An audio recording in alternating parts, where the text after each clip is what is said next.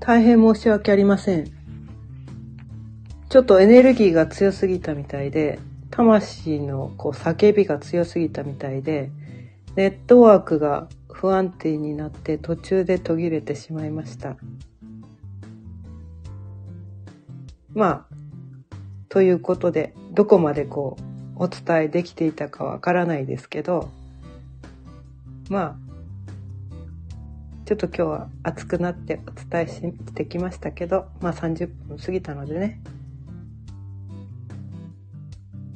まあ、こんな感じで終わりにしたいと思います。はい。今日も聞いてくださってありがとうございました。毎日夕方6時からだいたい30分ぐらいその日のテーマを決めて気づきのヒントをお伝えしています。